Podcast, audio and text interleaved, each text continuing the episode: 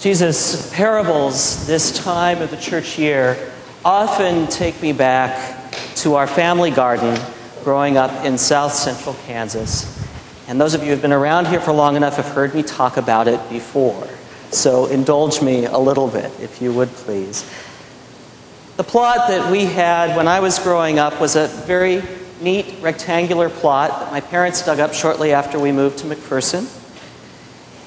Now, the soil in that part of the world is like gumbo clay, so you have to build it up. So I was surprised one afternoon when a big truck showed up and dumped a whole load of manure in our backyard.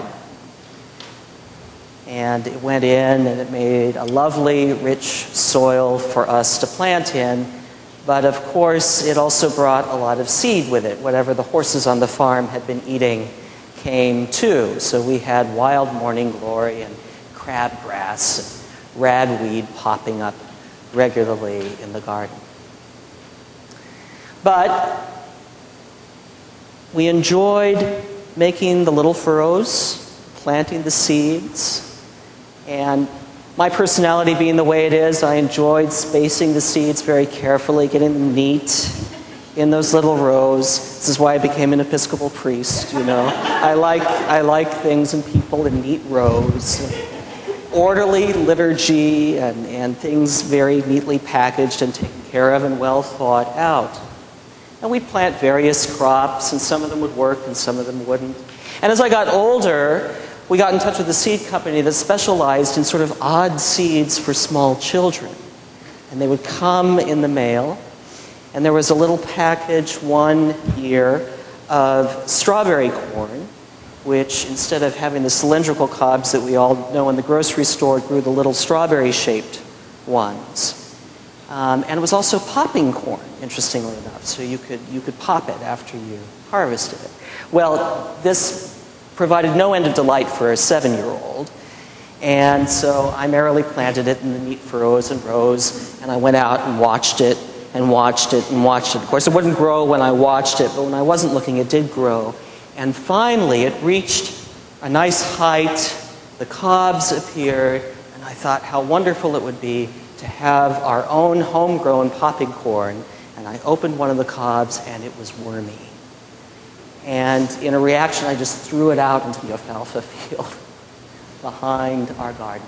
The whole crop was lost. The whole crop was lost.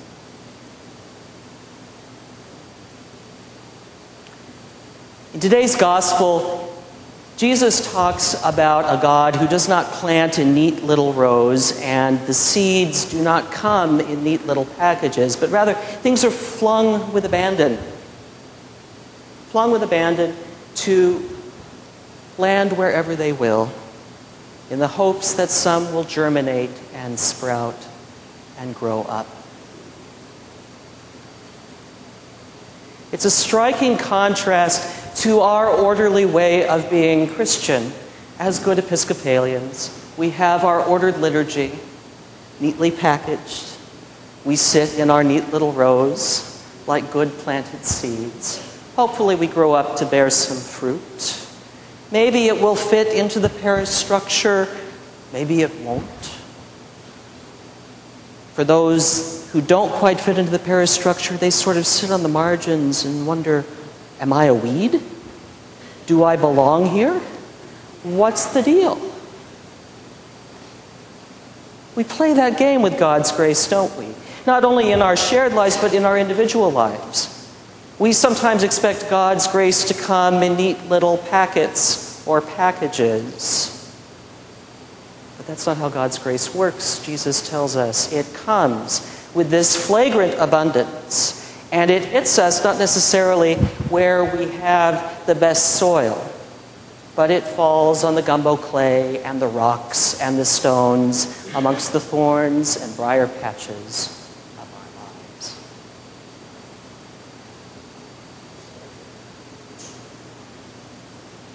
Today's reading from the prophet Isaiah, we have a beautiful image of the promise of God's kingdom coming into our midst. God talks about God's word coming like rain to abundantly water the earth.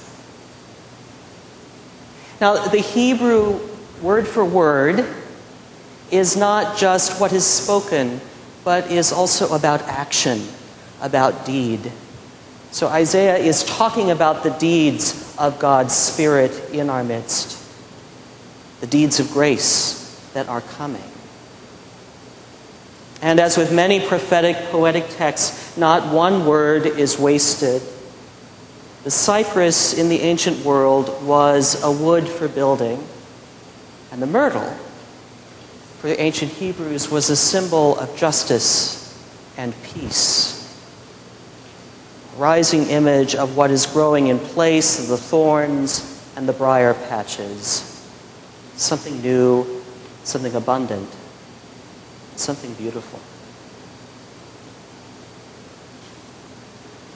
I can't help but think that probably that passage was in Jesus' mind at some level as he was delivering this parable to a people who were caught in the briar patches of the world, who were told that they were less than important, who were left at the marges and the fringes to gather not in the great metropolitan areas, to not gather before the talking heads on the equivalent of whatever was first century reality TV but instead they gathered at the seashore in a way off the beaten track to hear the good news of God proclaimed for them.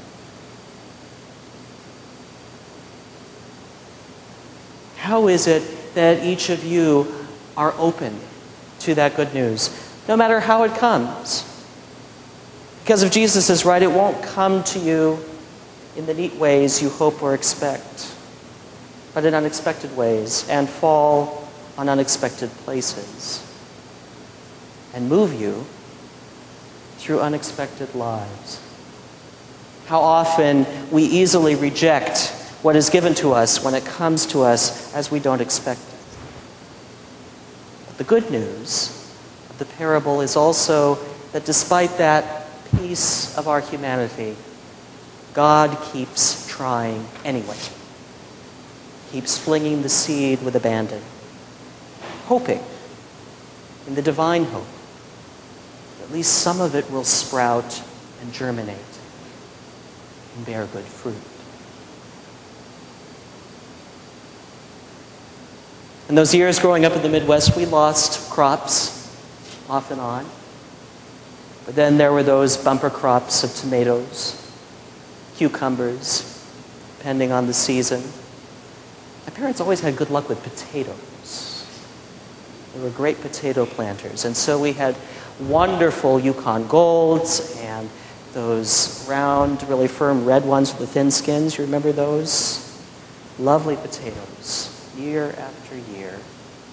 The garden would come and go. The marigolds would bloom gloriously. The peonies, huge peonies in the height of summer, and the crabgrass, and the morning glory, and the ragweed. We could never get on top of the weeding, but that didn't matter. What mattered is the life that flourished in that garden, planted not just in the little rows by yours truly, by a God who gives grace and grace in abundance. Where is that abundant grace for you at this time? Where are you being invited to welcome it into fertile soil? Not just for your sake, but for the sake of others and for the glory of God.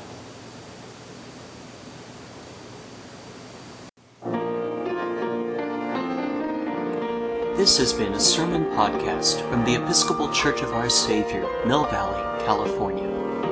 We are a growing, welcoming community for those seeking to deepen their relationship with God and to journey in faith with God's people through the breaking of bread and in service to others in Christ's name.